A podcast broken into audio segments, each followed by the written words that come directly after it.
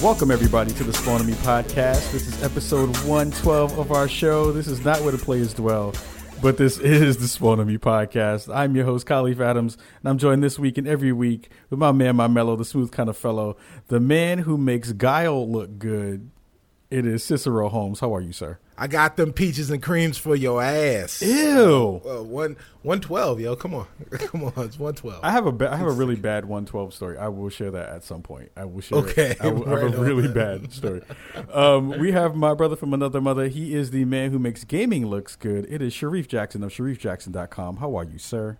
I'll give anybody five dollars if they can name all the members of 112.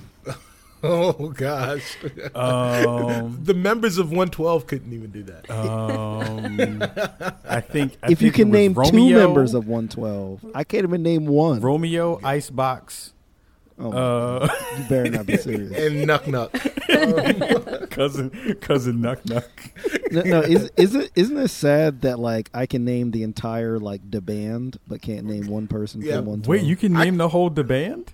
Oh yeah, I could do that too. man. I could do that too, I. I was I was all up on that shit. Yes, That's sir. like one of the only reality shows that I like Yes. faithfully follow like Oh. week in and week out. D A B A N D. Yeah, the band, man. Who who who I read that at the uh, Bad Boy like reunion tour that's going on now that they're not invited and Yeah, well, you know, and they were dialect- not happy about it. I saw Babs was like, "Yo, what's going on?" Yeah. Oh God! Really quick, my, my really before before we talk about our before we talk about our sponsor for this our new sponsor for this for this week. Which is one twelve. Thank you, one twelve, for sponsoring Spawn on me. No, that would never happen. Um, my my really terrible one twelve story was I had an ex girlfriend when I was in high school. It was my first real girlfriend, and we were on the five train in the Bronx riding home. I was dropping her off at her stop, and we were listening to Cupid by one twelve. Yeah. and we were sitting together in the in the two seater on the end, and Uh-huh. we were chilling. We were hugged up and chilling, and she was like, "Kahlief, I really would like it if you sang the song to me." Oh boy. wow. And my dumb ass did it kind of low, Uh, uh, Wait, in the subway? I- not In not the subway you loud, sung it to? not loud. Like you know how you whisper sing to somebody, right. and you like you whisper It's a horrible story. you whisper sing to somebody. And my This dumb ass, my horrible dumb story. ass sang Cupid to my ex girlfriend in the, on the five Oh. train going from 180th Street all the way to her stop. Da da da da da. And, and then and the, the the coda to that story is one of the dudes selling batteries walked by and threw one and hit you in the face with it. I, I hate that song to this day because of that moment. Because of that one moment, I hate that song to this day. I hear it and I get like a visceral like. Ugh. That's so funny. So um, things you so, do for love, man. Things you do for yeah. love. I feel like there's gonna be a scene like that in that. Um, there's like that independent movie about like uh, Barack and Michelle's like first date. I forgot the name of it. Over. Yeah, yeah, yeah, yeah, yeah, yeah, yeah. Just, I just, just see. Holy shit! There's a bat in here. What? Oh, holy crap! There's a bat in my house. oh, yo, yo na na. You'll kill, kill the bat. We'll kill it. kill the bat! Kill the bat! Kill it. Kill the bat. Kill the bat. Um, so You know- uh, you know I'm keeping this- you know I'm keeping this in the as show, right? There's a bat. Yes, as the bat flies around, flies around my house. What the hell is going on? Um. So, all right, I, I've got to say that we do have a new sponsor. It is not the fucking bat that is flying around my house, um, but it is. We we we'd like to welcome. Uh, seriously, we would like to welcome Drobo uh, as a sponsor of what we do here at Spawn on Me. Uh, they've been listening for a while, and they're thrilled to show their support. Uh, you'll hear more about them later on. But if you already know Drobo, you can head right over to drobostore.com and use the code SOM100 to save $100 off your choice of the Drobo Mini, the 5D, 5N, or any of their 8 or 12 drive products. Wow, that's awesome. Shout out to Drobo for for, for Yes. hooking us up with a wonderful hundred dollars off. That's a really good deal. Yes, yes. Listen, Drobos are dope. Drobos are dope. So thank you. More dope more dope than the bat that's flying around my fucking house right now. I love this is live, not live radio, folks. That's the amazing part about that. Oh my god! Speaking of dope, uh, dope folks and dope people, Austin Walker, man, wherever you are right now, I want to give you the biggest, dopest hug on the planet because your appearance on the show last week is like buzzing around the internet. People are been hit. People have been hitting us up left and right. The social media stuff on my my feed, your feed, and, and the spawn the spawn feed has been crazy with people giving a lot of love to that show.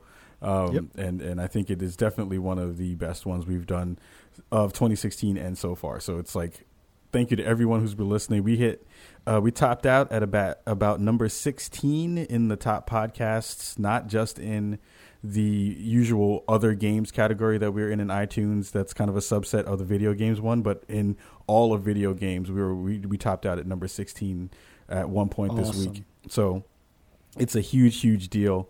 Uh, uh, and it's it's kind of awesome that we, we we hit that spot and like totally did it with all of your help out there. So much love to Chicago as usual uh, for repping with us super super hard. Um, and and welcome to all the new Chicago residents. Yeah, absolutely. Yeah, if you are a first time listener, thank you for hanging out and listening to us, and thank you for for listening and jumping in. Uh, shout out to the folks in the Giant Bomb Reddit thread uh, who were talking about us and, and, giving us some love over there as well because they shared the show there, um, and a couple of other spots and another couple of other uh, websites also shared out the the show. So uh, thank you again, and Austin, we will definitely see you at E3.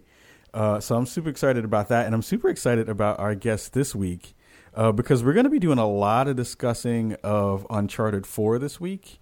Uh, this is probably going to be our kind of wrap up of that game and talk about it more in depth than usual. Than usual. Uh, so just to let everybody know, there will be spoilers in this bad boy.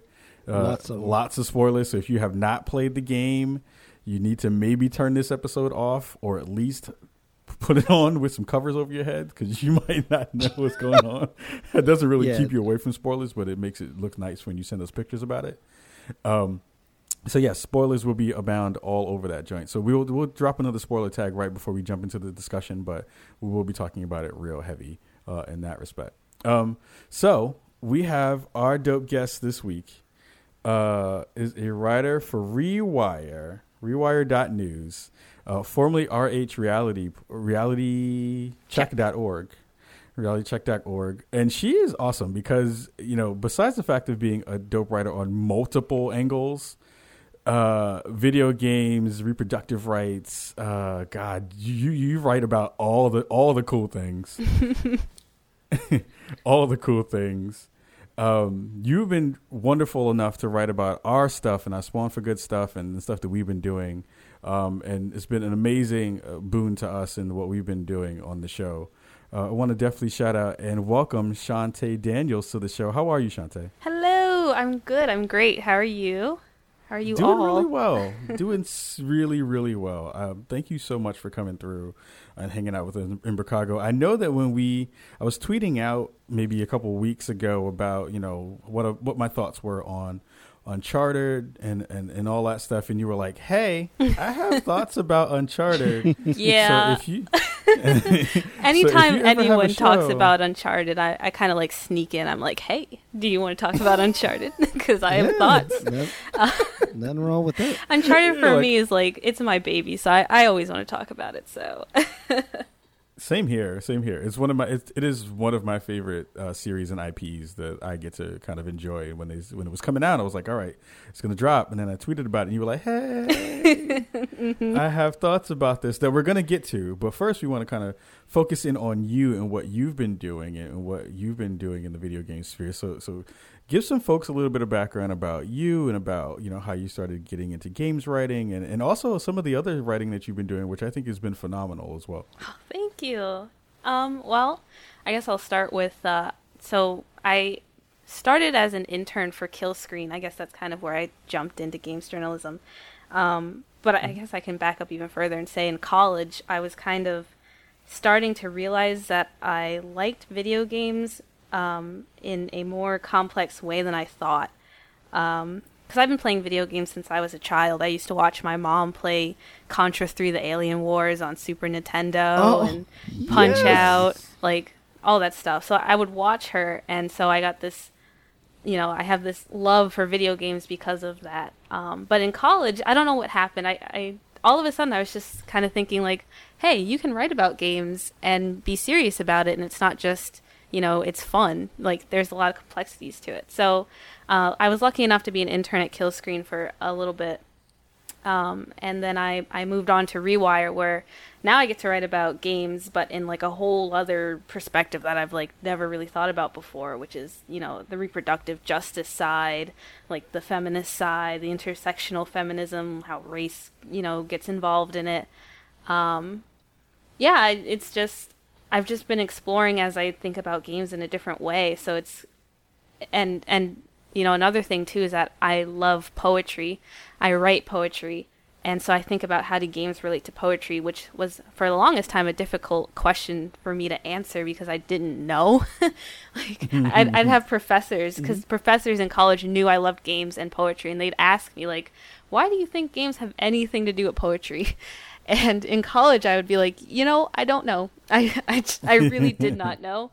It was kind of like a feeling, um, and I think now uh, I can answer it a little bit easier. But there, it's something about the two uh, just feel hand in hand to me, and uh, so that's that's kind of what I've been trying to explore. But honestly, I've been trying to explore every facet of games that I can. So that I guess that's a little brief history of me. Nice, nice, nice. I I want to know more about how how poetry and, and, and gaming kind of intersect because that's a dope that's a dope thing to kind of just throw out there as a concept. you got you got to come with some facts. Hashtag facts. well, I, or at least at least hashtag thoughts.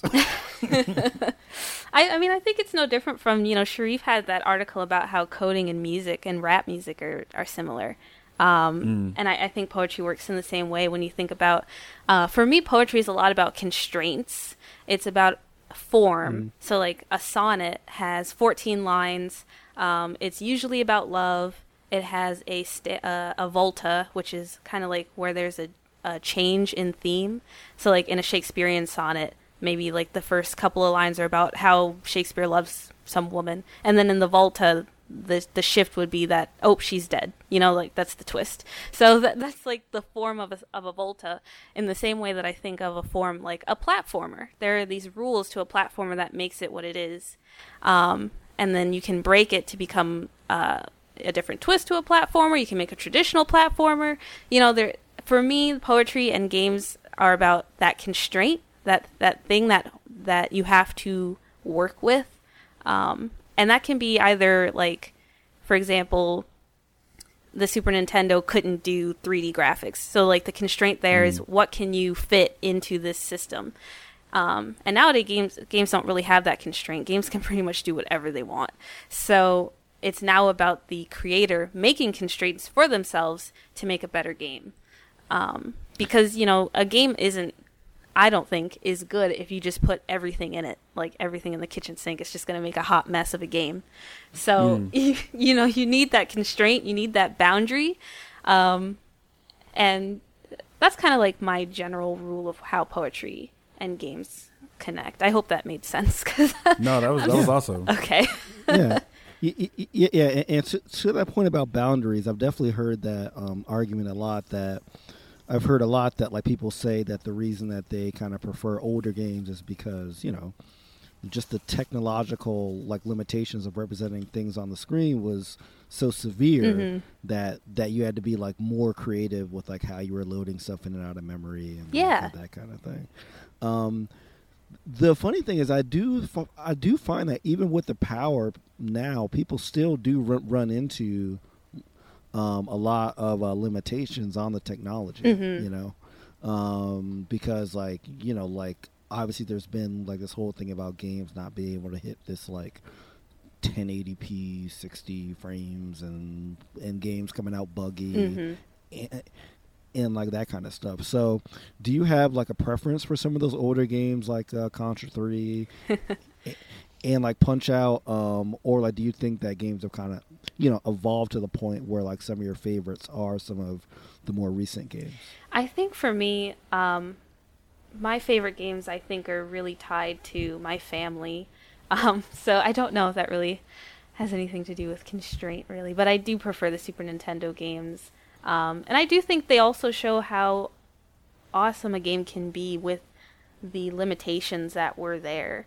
Um, and those were limitations that were put on the developers as opposed to the developers saying, you know, we're going to restrain ourselves. Um, yeah, I I mean I've always loved Contra 3. I can play that game all the time. It's so fun. Um, but It's so good. yeah, there's I could talk about Contra 3 all like and for some reason it's the only Contra I've ever played. It's Contra 3. Well, it's the best one by far. I, I think so. Even though I've never played the others, I will agree. it is. It, It, was it is those the Mode best Seven one. graphics. yeah. it is the it is the best one by far. I've I've pl- I've played them all. It's the best one. What's your favorite gun in, in Contra 3? I'm just curious. Oh, the spread gun. No, you gotta go with the spread no. gun. Oh, You gotta go with the oh, spread no gun. spread. Yeah. I am not Take into that. the spread gun. The spread gun was my Oh, least man. favorite gun. Which one was it? Oh, I love the spread It's gun. flamethrower. I was into Laser. the flamethrower, but I liked the combustion one. The one that was like oh, yeah. that one was my favorite. I don't. I don't like the range because Yeah, the range was real short. But like I didn't feel like the spread gun ever killed anything. Like I don't know. Maybe I was bad at it. I could have just been awful at it. So I, uh, you know, part of uh, part of the things that you were saying, Shonté, as you were going through stuff, and um, you know, I'm just gonna take a take a really quick second to um, laud myself because I stayed in the interview and got rid of the bat. oh wow. um, yeah, I I am pretty fucking amazing. I am Caesar, the Ozymandias. yeah, but you didn't. of But you didn't bite the head off the bat, so you're a punk. Yeah, I'm not. I'm not a rocker. I'm that's that's way too metal for me, man. I'm more. I'm more hip hop. So- Also, also, you shot the bat. yeah, exactly. Break yourself. And Break yourself the bat, and, and now the bat is gonna make a song about you. Yeah, exactly. oh man, yeah, we got we got beef now. Um, but but Shonté, one of the things that you were saying was uh, the fact that that you feel like games can do anything now. Um, and they didn't, you know, they didn't necessarily. They had some limitations earlier on. Um, what are what are some of the games that you're playing now um, besides the obvious one that we'll talk about later on uh, this episode? Uh, what are some of the games that you're playing now that that really kind of accentuate uh, the the the sentiment that you have? Um, I think. Well, I guess I should back up and say it's not necessarily that games can do everything, but it does seem like it's moving at such a fast pace that it seems like it's, it, especially with things like VR. Um, it just seems like the technology keeps advancing, advancing so fast that it feels like it can do anything. But, um, and I guess yeah, Uncharted would be the the obvious answer to talk about things that feels like it can do anything because I that game. all I can say is that game, but um, that's a good question. I don't honestly for the games I've been playing lately. I think are games that have actually been, um, like one game I've been playing a lot is Darkest Dungeon. And I'm not sure if any of you guys have been Ooh, playing it. yeah. Yeah, Yeah, I love that game. It's- it's Um, and uh, that game feels like a step back as well in uh, not necess- I wanted to say the graphics, but not necessarily the graphics, but it, it does feel like a, a step back in. Um, I don't know. I have to stop and think now. that's okay. It's I don't, it's it's also just that I really love Darkest Dungeon, and FTL is another game I've been playing a lot. Ooh, Yes. yeah, it's so That's That's a great one Yes. too. hmm Um, yes. but I, I, it's really just it's because games are so tied to technology and how fast technology goes that I think, oh, you know, games games are so big. Games like the it, it feels like it has no limit. It feels like you know, do you want graphics that can show dirty fingernails? You got it. You know, it's like, do you want procedurally generated rain that like matches the weather you have in your real life? You got it. Like it, it just feels like we're at that point. Um, and it's it's cool and also a little scary. Yeah, yeah. It's one of those. I'm sure it's one of those things where even you know we talk about the uncanny valley part just on the graphical side, right? Where it's just like we're gonna get to a point where it's going to be so good that it's going to kind of be off-putting to us in some weird way. Mm-hmm. And I'm and I'm wondering if there's going to be something to that effect that goes along that goes outside of the graphical parts of it. That I wonder if there's an uncanny valley of kind of game processes or, or, or game mechanics that uh, kind of touch that stuff. And I think you kind of hit the nail on the head when you kind of brought up VR, and I think that's yep. that's where that may wind up kind of being. So it's interesting to see where things are going to be going um, in that respect for sure. Mm-hmm. Um, I, I, know I know that uh, kind of a crux of some of your writing has definitely been talking about reproductive rights and and, and feminism and intersectional uh, feminism specifically. Um, how has it been kind of balancing those two uh, at, at, Rewire and, and in your other writing as well? It's it's difficult, but in a fun way. Um, mm. Rewire, you know, Rewire isn't a games journal, uh, game site. It's not like Polygon or Kotaku. So the audience there, when I write about something, I kind of assume don't know anything about games, um, or if they do, it's a very like low level. I don't expect them to be these experts that understand everything. So when I write for we- Rewire, I feel like I it I have to make sure I explain what I'm talking about and and who's doing what and why and what a platformer is and mm-hmm. um and it's it's actually really great because it takes me out of the game space um, which can feel so insular. It, it, you know, you're just you're just breathing other gamers' air. You're you know you're not getting any fresh air. Um, and if we want games to grow, we're going to need more people that probably have an interest in games, but uh, you know aren't don't consider themselves gamers because they're just as important. If you know games are art, then obviously we should be hitting as many people as we can. So when I write about reproductive uh, rights, I I tend to aim for those people that you know probably don't know too much about games. But I do also think about the gamers that love games and why they should think about reproductive rights and reproductive justice uh, because they should. That's it. right, right, right, right. Uh, and you know, I think a lot of people think, you know, why should what what do games have to do with reproductive rights? You know, what do games have to do with abortion or something like that?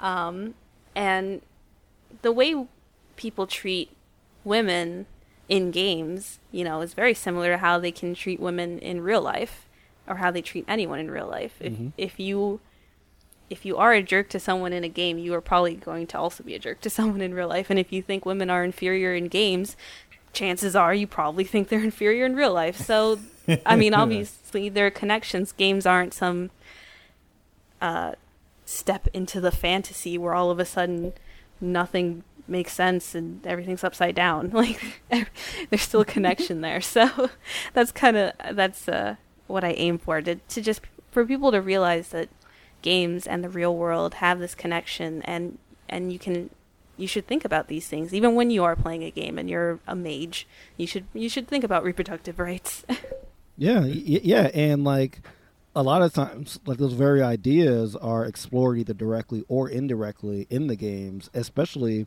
you know like a lot of the deeper games like the say the dragon ages or the mass effects they kind of take that example of say a star trek where they're s- still dealing with kind of similar issues of like prejudice mm-hmm. and uh, things like that, just in a different avenue. So I think that games are really like a like a good way to like explore that under a different um, group. Um, so I, I wanted to touch a little bit on what you said about the fact that at like Rewire that your audience that like you have to assume that um, people um, you know aren't gamers that are reading your uh, pieces, mm-hmm. um, and that makes me think out sorry, that makes me think about one thing that that um, friend of the show that, that Agita Jackson has like talked about a lot, especially in her work with uh, Paste Magazine. That you know that that like there needs to be more people writing about games in non-gaming sites. Um, because as you said, like this is an art and it isn't something. Well, it's it's not that it shouldn't just be limited to the people that love it, but it's almost that it does a disservice to to what the power of gaming really is. Um, now, as a journalist, though, do you find that um, you know that it's difficult to um, balance that? Because I'm sure that there's sometimes where like you just want to nerd out on an article and just sort of go really deep and make all these assumptions, assuming that people have the gaming history th- that like uh, you have, but you really can't when your audience might not be as like familiar. So like, do you feel that um, pressure? Are there some articles that you really want to publish but you can't because of the, because uh, of the audience? Like, I'm really curious at sort of the uh, dichotomy of that. Yeah, well, so for articles that I feel like are, I guess, dense in game knowledge, I tend to pitch them somewhere else um, because I just know, uh, at least right now, Rewire isn't necessarily the space for that yet. Um, Rewire is definitely, you know, it's about feminism, it's about reproductive rights,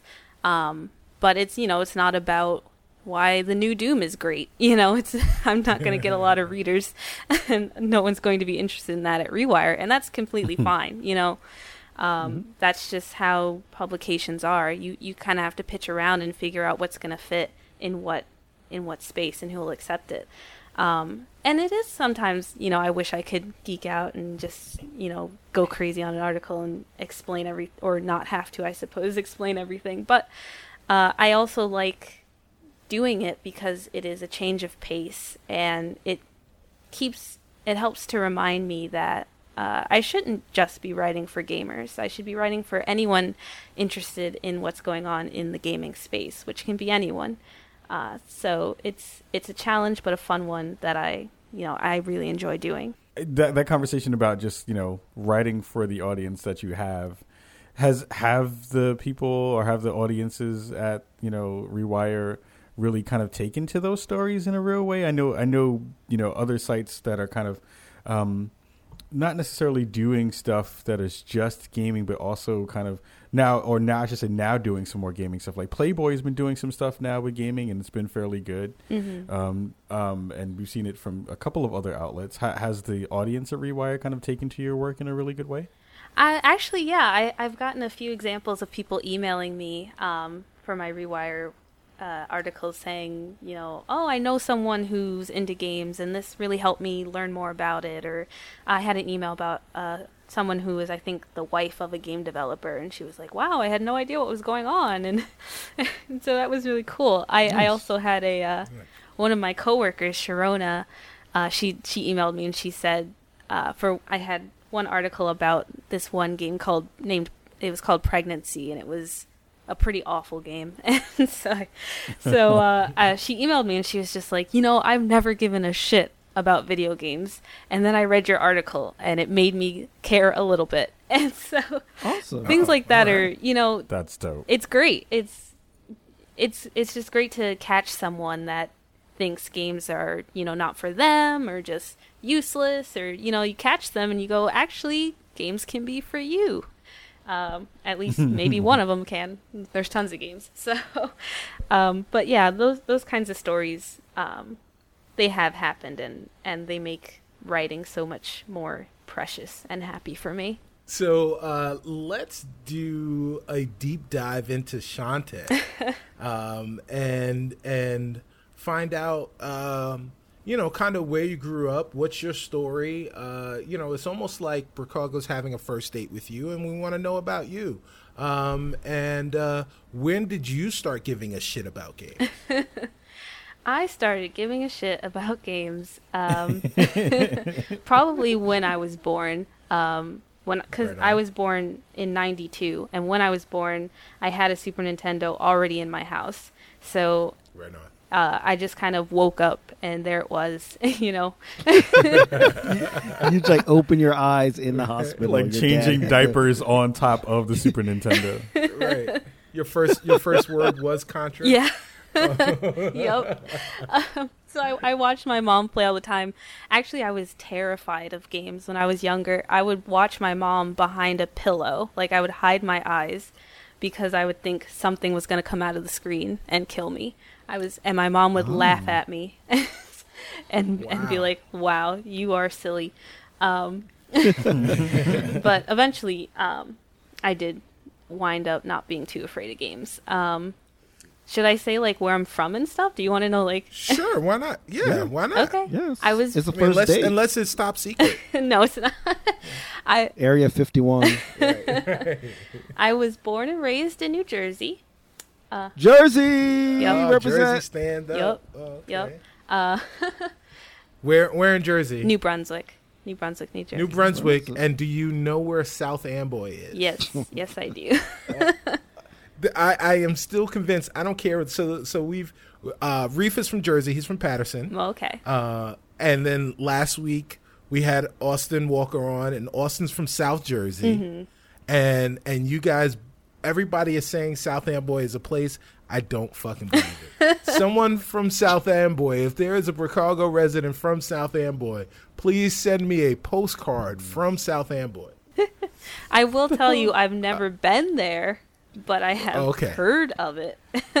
Okay, all right. I've heard of the Easter Bunny too, but I've never seen it. Um, yeah. So so you're from New Brunswick. yeah. and Uh. and uh, yeah, what else? What else we got? Uh, went to school in Michigan. Um, Okay, and it turns out I don't like the Midwest, so I came back. uh, Midwest is not for me. Though to be fair, uh, I went to Albion College, and that's kind of like uh, it's a it's a city that is dependent on the college, so it's essentially like a ghost town, um, which is like the Oh, opposite okay. of New Brunswick. So I was like, if the Midwest is just like this, I'm out. Um, and so I, I came back to New Jersey, but now I live in Maryland. Um, so I'm kind of like all over. nice. Okay. Right on. Now, now, now, I have to ask the question that for some reason keeps coming up on all of our shows now. Uh, d- did you fish in New Jersey? I uh, I did not, but my grandfather did every weekend. Okay. See, Okay. Every weekend in New Brunswick. I don't- of all. I don't know. Well, I'm sure he went to the coast. I don't know but- where he went. I just know he left and then he came back with fish. Like he went to the Rutgers. he went to the fish market. he went to the Rutgers pool. He, like he went to the Rutgers swimming pool. yes, your grandfather went to Pathmark yeah. and he came back. With, Oh, He just put it in his little ice bucket, just like here. yep. This is fresh. Oh my goodness. He went to the bar. And then he went to Pathmark, and he came back Funny with hell. fish. But you know what? That's what- probably true because I try. I asked him multiple times if I could go with him, and he always said no. So he probably he probably did go to the supermarket. Uh, That is dope. He was like, "I'll be back. I'm not, I'm not gonna have you come with me because I can't let you know my secret." That's dope. right. So, so I know, I know, I I follow a couple folks who write for Re- for Rewire. I can't get over that part. He's just like, no, I'm just in the store. Um, and I know, I know you're a gamer. I know that uh, Imani Gandy, who I don't know if she is still writing for the site. Mhm, she uh, is. I I know she's a, a big a big gamer. Is is are there a lot of folks in that in that fold who who who game who game hard? Um, not that I'm familiar with. I I think Imani and me might be the uh, the two biggest ones. Um, Okay. which is you know, which is cool. It's fine. I, I I mean, if they do play, they haven't necessarily talked to me about it, but I I encourage everyone to play, to play all the Okay. games. So So I know I know also when you write about things that are quote unquote controversial, such as rights for women and for for for people to kind of feel like you can be an autonomous human being, that you get a lot of flack for stuff like that. Uh, has it been? Have you have you noticed or have you felt? You know uh, the sentiment that I hear lots lots of, of women say, especially folks who are talking about social justice issue social justice issues that the the culture of gaming has not necessarily been as kind or as progressive as it should be. Uh, has has that still been uh, some of the, the observances that you've seen so far? Is it, is it still been that, that kind of rough road? Um, really, it depends. Um, so when I write for Rewire, I think like the assholes don't know Rewire exists because I don't really, I don't really get a lot of flack when I write about things uh, for Rewire. And you know, obviously, it's not a gaming website, so I don't think they're really stalking it as much as they would other sites. Um, But if I write something for, say, Motherboard, like the multiple Uncharted articles I've written, Uh, that's when I get some stuff. um, and you know, it's uh, it's actually not that bad for me. It's uh, I don't necessarily have like this huge Twitter following, and also my Twitter handle uh, is very strange, and I don't think anyone knows why my name is Johnny XH. so I don't think people can find me, to be honest. So uh, I use that to my advantage. I mean, I mean, you have written some some some pretty dope joints over there. I must I must say, like you you you've thrown down some some uh, gauntlets as as. you want to talk about a couple of those real quick before before we like jump over into that conversation too? Yeah, I mean, my. Do you mean my motherboard uh, Uncharted articles or? I mean, I mean the one that is called Nathan Drake Superpower White Privilege. It, yeah. which, which, which I remember when I was doing some. I, I remember doing some of the research before you came on the show to like look up some of your stuff, and I'm happy you touched on it. But I remember I was like, oh shit, that was the most blatant, just straight up, just like, yo, that dude, that dude over there has some stuff going on. and what talk about talk about a little bit of that article and about kind of your overarching thought about the series before we kind of dig into the other bits that we want to talk about with the newest game. Sure. Yeah. So that article came out because I've played at that well, I guess now I have played all the Uncharted games and um I'm kind of obsessed with Uncharted. Like I, I would watch let's plays of it before I even played it. It it was kind of it's something about it caught my eye. And so I've been watching and playing it so much that I noticed its problems. And the more Mm, that I right. watched it and played it, the more I noticed Nathan Drake is just thriving off of his white privilege. Like that that is his superpower. Um, you know, Naughty Dog thinks that Nathan Drake is just this regular dude who happens to, you know, be indestructible. Well, it's because he's white, and uh, and he tends to go to countries of non-white people, and then he like destroys everything, and then he leaves, and then he gets the treasure and gets the girl, and then that's it. And uh, it it kind of just screamed white privilege to me. Just like that is the ultimate privilege. That is to to just come to someone's country, try to claim their treasure, destroy things to get that treasure, and then just bounce. And you know, like no one else can do that. just try to do that if you're not white. Just try. you no, just it won't. It won't work. You Uh, get boun- you'll get your ass bounced right when you hit the border. Right. exactly. when you hit the border crossing, they're like, "Oh, I, I see what you did. All this, all these things that you have blown up behind you." yeah. I, I'm, in fact, and and you know, we'll discover more of this, and I've already kind of said this. Um, I don't know much about Uncharted lore, uh, as Uncharted Four is the first game that I played. Uh, but in playing Uncharted Four, um, I learned that the only non-white well, there have been two non-white characters that have uh, persisted, at least based on my observations of the game. Um, the the newest one in Nadine, and then and then there was a previous one that was kind of like a Sherpa from from one of the original games. Yeah, Tenzin. and and it he's dead, right? I right? we don't know. I I don't think it, Spoilers. Okay. Spoilers. He's dead. Well- Is he? I'm, j- I'm joking. Yeah. I'm Oh. joking. He's dead. No, no. But he, no, he's dead though. yeah. So so the you know so the only other non-white person to ever exist in an Uncharted game as a playable character, Oh, as a or not not, not not playable, not as a playable character, because I think there as a- are like villains and stuff. right Uh, right as as a as a uh, pr- you know a protagonist um uh, of some sort is dead. the main cast of Uncharted has never featured any non-white characters. Tenzin was a very minor character who showed up for like a chapter, helped Nathan Drake, and then left. Uh, that was the second game. In the third game, there was another guy um, who showed up, helped Nathan Drake, left. Um, that's kind of like the nature of the thing. For if you want, if you want a character that actually has like a speaking role and like, you know, has a like more important things to do other than just help Nathan Drake, then you're just going to look at white people. uh, unless they're villains, and then you're gonna look at enemies. You know, it's it's it sucks. Yeah, I I remember thinking when I first played um, Uncharted 2, I first thought Chloe was um, a person of color, uh, and I don't know why, but like I think it's just m- maybe because of the plot of the of the, uh, of the um, game, but she seemed like they were trying to set up someone that was not. Um, I thought that she was the answer to the diversity stuff at first, um, but I think I was wrong.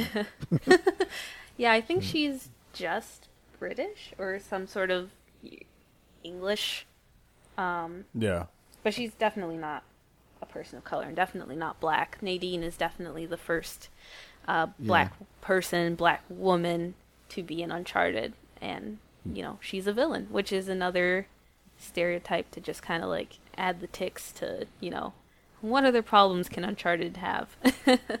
Um, before we go uh, full full bore into uh, Uncharted, I want to ask something of you uh, that you kind of intimated, or at least um, through threw out there um, a little, Shonté, and that was that you want more people to play games.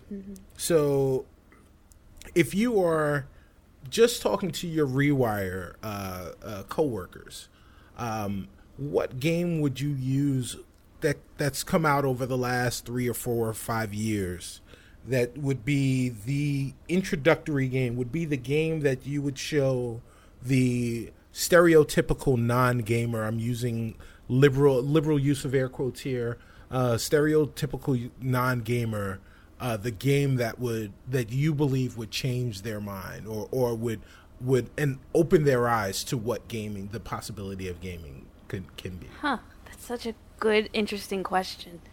Because I feel like one problem with games is that they can feel so intimidating when you just jump in. You know, it's it's like what game is out there that I feel like you can jump in and you'll understand it instantly. Um, and my first thought was Plants vs Zombies. uh, and that might also be because I've been playing that game a lot. it's a it's a very good mobile game. um, it's you know that mobile games tend to do really well with that simplicity. You know, Flappy Bird. Um, Even you know, I mean, Mario's not mobile, obviously, but Mario games are super simple in that you just jump and you move. Like those are great introductory games. Today's games even you know as much as i love uncharted i don't know how well someone would be able to jump in you know and i'd have to be like okay move the mm-hmm. left stick to move the right stick to aim. You got to do left trigger right trigger. Right. it's like no you know it's not. Right, these controllers are are ridiculous. So i think i it's that's that's the thing you know these consoles these controllers these games are all under the assumption that you already know what you're doing um, Right. and I think mobile games do the best at uh, being simple at, you know, just saying, you know, hey, just jump. You win. and that's it. right. Sometimes you need a game like that. Oh my god. Yeah, yeah. I actually, I actually think a good mix of sort of the uh, mobile and the console is sort of the um, Square Enix Go series, like Hitman Go and Lara Croft Go. oh, yeah. yes. I think I think do a really good job of being good intro games, but still having that layer of complexity that they gradually introduce to you. Like they're really good games, and and, and they actually, I think now, it, at, at least Hitman, I know there's like a desktop version on Steam for Right. it. Right. Um, so uh, yeah, I, I I would definitely recommend those to folks that are um, thinking about diving into the into the and uh, and there's a, a VR version as well, available for the Oculus Samsung Gear VR. really Oh, Yes. Oh, look at you always trying to get your damn Android stuff in here. Get your, get your Android stuff out of here. Hey, hey, I, you know I got to get VR now, y'all. I'm, I'm in the V- I'm in the VR revolution. Yeah, you're in a lot of VRs, Yeah, virtual. Listen, when people put their VR headsets on, they live my life. What? oh, what? That was the most Kanye shit you've ever said on this show. Jesus. So I'm just saying, I don't- futuristic. I don't want to put on like my headset and see bats flying all over. Right.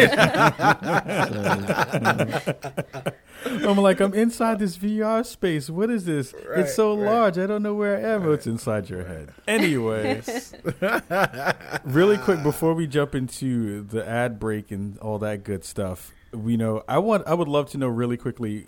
You know, we talked about games that are touching upon subjects that are that are becoming more progressive and, and talking about them in good ways. What what do you think are some of the best games for people to kind of ingest and consume if they're looking for fairly good representations of race and or gender and or sexuality and or all those things uh, kind of wrapped up into one. What are some of your ga- favorite games that kind of do that really well? I would say my first choice would be probably the Walking Dead games. Uh, the Telltale Walking, like the first Walking Dead, the Walking Dead Michonne Yeah. just came out like a few weeks ago. Uh, Mm-hmm. They've been doing really well at featuring people of color, um, giving them stories that are complex. You know, I've I've really enjoyed them. Um, I think, I mean, I already talked about it, but I do love Darkest Dungeon, and they do have a black woman in it, and and it's great. Um, but they also have a lot of characters that are masked, and so you know, you pro- you you can't actually like tell what gender, what person they are, which I think is really cool to have that ambiguous. You know, you don't know who they are because they're masked and they're covered up. I think that does really well. Um, and um, I I've heard dating sim games are actually pretty good. I don't usually- yeah. I don't really play them, but I um I have watched a few, and there there are some really good ones that let you uh, pick some gender neutral pronouns and you know let you love whoever you want to love. Um, I guess Stardew Valley is probably one of those, but again, I haven't played that game because Speak, Yeah. Speaking of Gita Jackson, so Gita, when you hear this, send us a tweet and let us know what dating sims Shonté should be playing. yeah, I I will say that if you want to date some pigeons, which I know that we all want to do, uh, the uh, game ha- Hatoful Boyfriend just came out on the iPhone. oh, It's it's there's a it's a dating sim with pigeons. There's a dating sim awesome. with cats that I've been watching called Hustle Cat, and it's just about That's that's what I hear. it's it's about um some there's like a curse where people are trapped. They become cats if they leave the premise of like some cafe, and then you get to date cats. So if you like dating pigeons and cats, there are your two games There right there. that, that, that that is the game that I actually hear Gita talk about often on Match Three. So sh- shout out to cats and pigeons. That's right. Oh my god, I don't know. I feel like we need to figure out humans first. Let the animals do what they got to I do. thi- I, I I think Sporty Thievz were onto something when they dropped no pigeons back in the day. There you man. go. They were, they were, they, anyway, they were onto something. Oh my god, that was such a good, terrible song at the same time. it was. It was so It bad. was so Oh my God. bad. But you know what is not bad? Uh, the dope folks from Mack Weldon. Uh, Mack Weldon have been blessing us with the dopeness that is the sexiest draws on the planet. They have been hooking us up with some of the best feeling undergarments that you and I and all of us have been able to partake in. Um, and we want to thank them for sponsoring Spawn on Me and some of the shows on the ESN.FM network. Um, and if you want some some hashtag dope drugs for for yourself, uh, you go to the checkout on mackweldon.com. You throw in the word spawn, S P A W N, at checkout, and you can get, I believe it was what, 20%? Twenty percent off. 20% off. 20% off your first order. off your first order. And then when you buy more stuff, you can say, I got my dope drawers from Mack Weldon. Thanks to Spawn on Me. So Word up. we're about to head out into our. I was about to say music break because I've been wanting to play music I break. know. I was, like, Uh, I was man. I was like, are they back? Are they back? I want them back so bad, but I don't. Are we wanna- playing 112? I don't. Oh man, this would be perfect. It'd be perfect. Play 112 and then we'll play Sporty Thievz right afterward. I just want to hear you sing it, just like you did on the subway. Oh my god, that, I, man, it's, it was such a bad day. That was such a bad day. Oh my god! So we'll be right back after our break, and then we'll be back with more Shonté, eh? and we're gonna talk Uncharted Four. So get ready for spoilers, get ready for all that good stuff, and we'll be right back after this. Well, all right. It's your boy, Dino Red, coming at you from the Shiznit Show. And I'm here to invite you to come through and check us out. If you've never listened to the Shiznit Show, then you're in for a treat. We talk about everything, and I mean everything from race, politics, religion, pop culture, celebrity gossip, relationship advice, sex. That's right, sex. Everything. And with a whole lot of craziness and funniness thrown in, come by, tell them Kahlief Adams sent you. We can be found on Stitcher and iTunes, as well as a host of other podcasting sites. But don't look for us under the Shiznit Show. Look for us under the Red Rock Podcast Network. Holla at your boy. The Shiznit.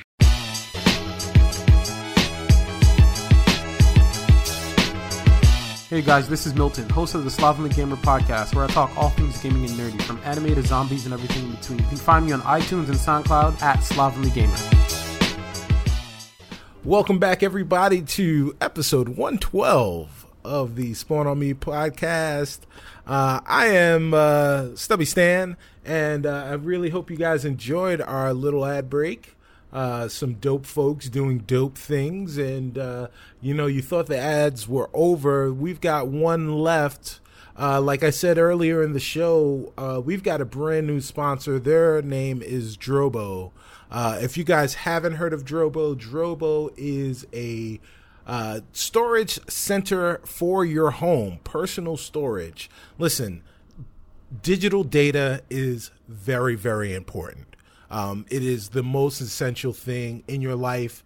Uh, you know, we're a gaming podcast. We've got lots of developers that are uh, listening to the show. You guys are doing things. The worst thing that could possibly happen is your drives fail. You don't want your drives to fail. That's why you need Drobo.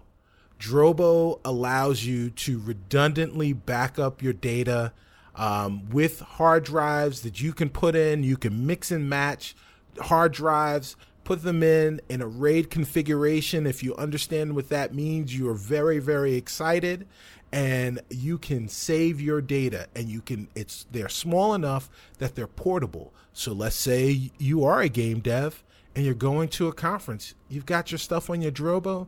You just bring your drobo with you. You hook that up to whatever machine you have. You've got your data. You've got your game everything is good. Everything is safe and secure.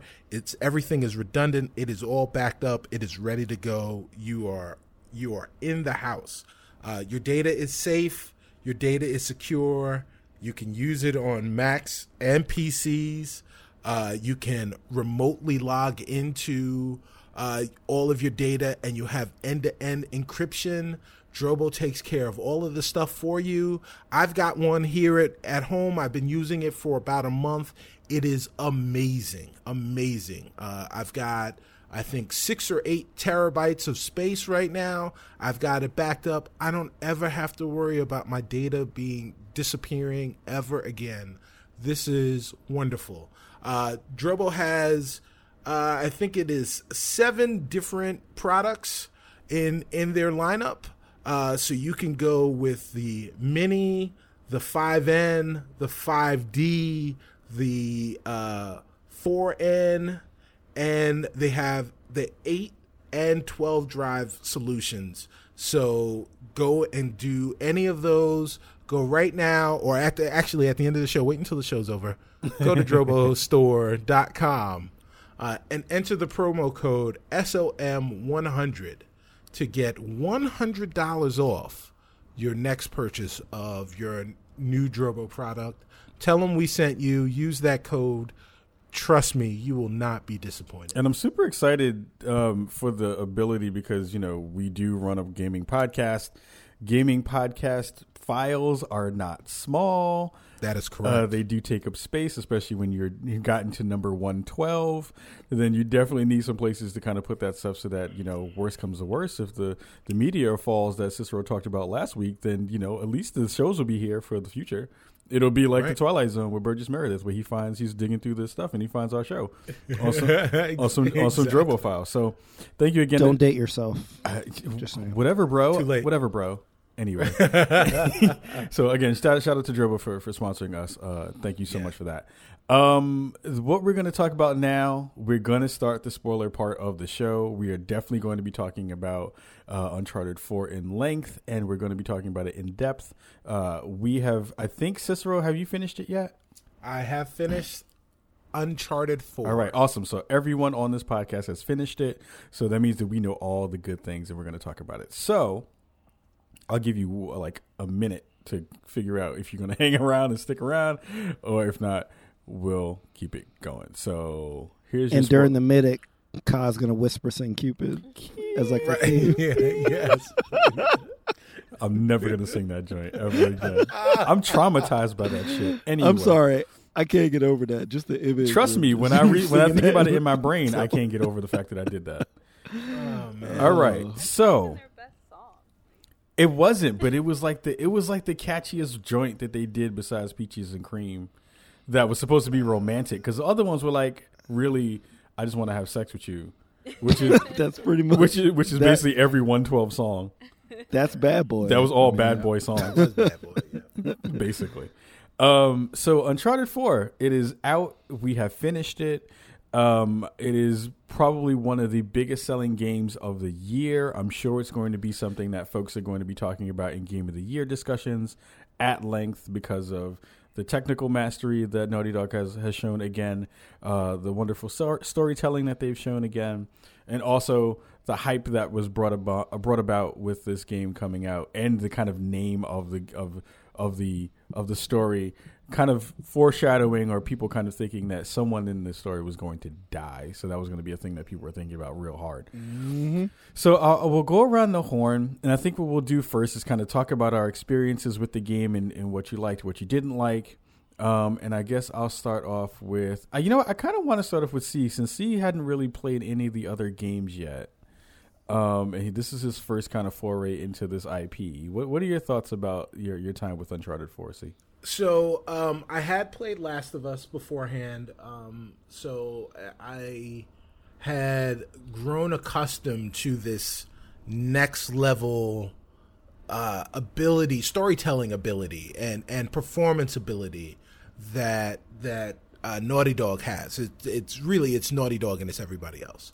Um, and uh, Uncharted 4 took that part to the next level. Um, the performances were amazing. They were the the hands down the very best performances I have ever seen in a video game.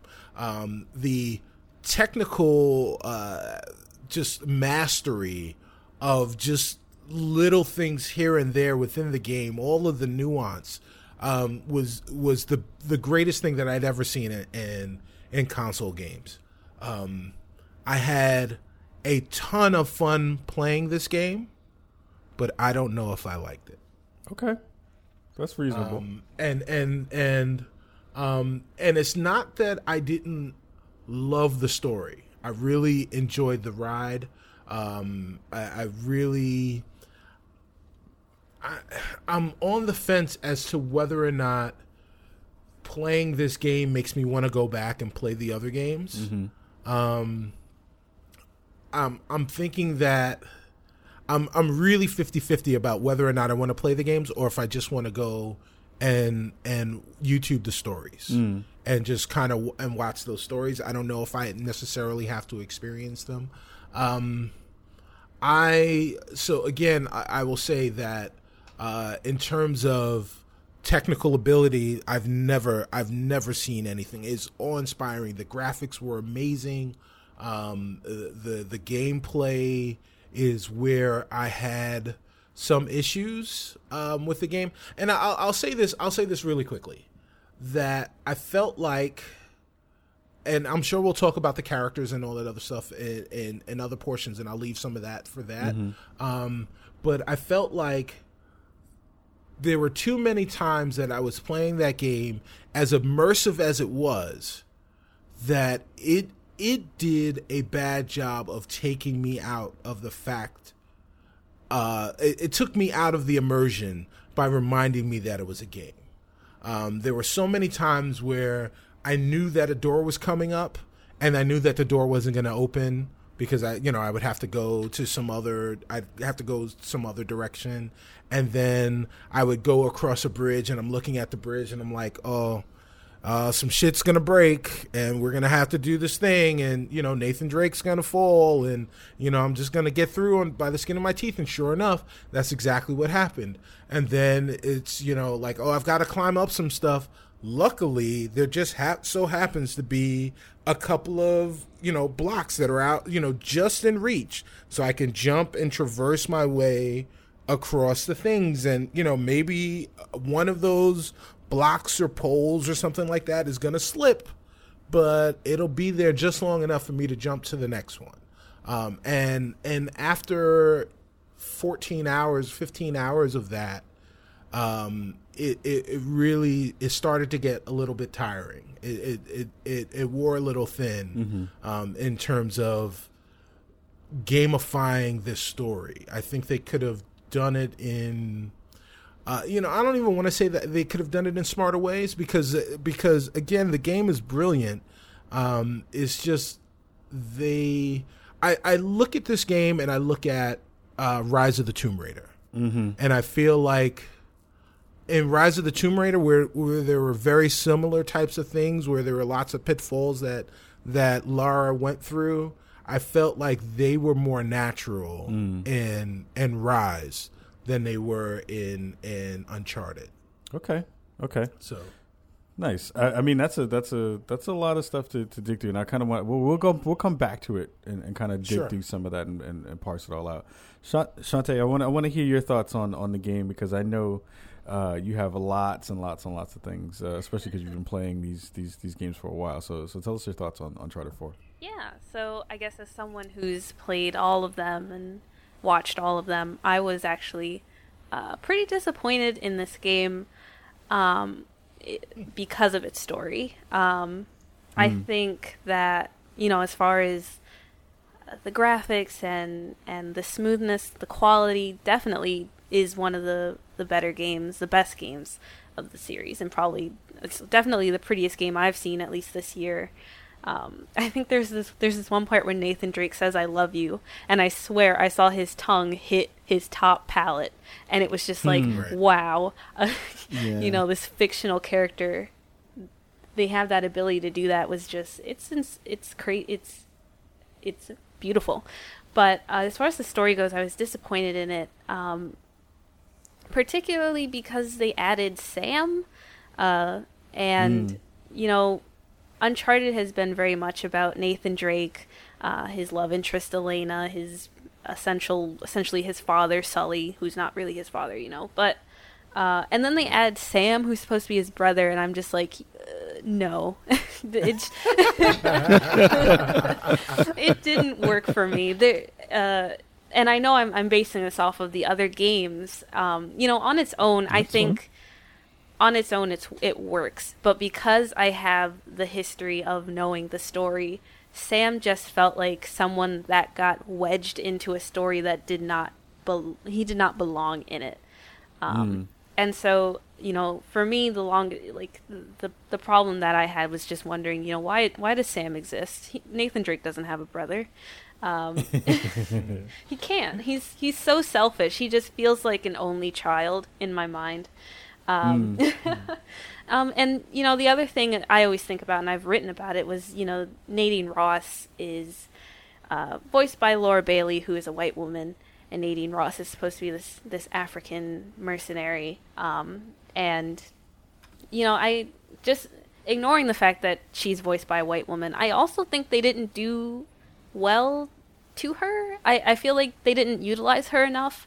Um, She also, in my mind, felt like someone that was there because Naughty Dog is cognizant of the fact that they needed more female characters, they needed more people of color, and so they made Nadine. right.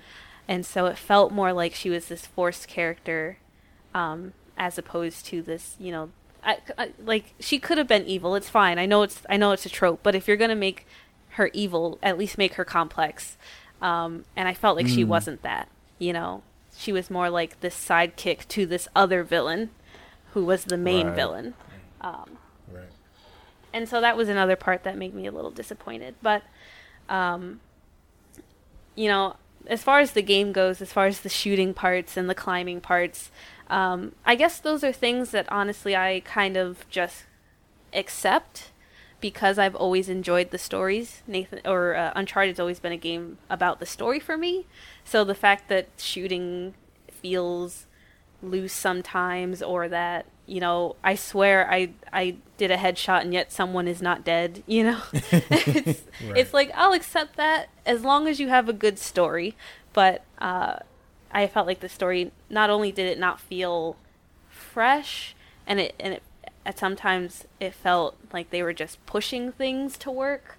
Um, It's you know, it it, it was kind of meh for me. I feel like I don't I don't think this game should have come out, and I feel like that's very harsh. but uh, I do. I think that Uncharted is a trilogy. I don't think it's a whatever the word is for four games Quadrilogy. quadrilogy. Yes. I I just Knowledge. Ha- hashtag hashtag knowledge. That was a that was a very Egyptian Musk thing to say. Thank you. Thank you very much. Um. Uh, yeah, I, I, I, I I totally get that, and it makes a lot of sense. I mean, it's it's a, there's a bunch of pieces to that that I, I kind of want to dig into a little bit more as well. But I'm, I want to let Reef get his his two cents in as well too. Sure. Um, so I'll just start and say I loved this game pretty unequivocally.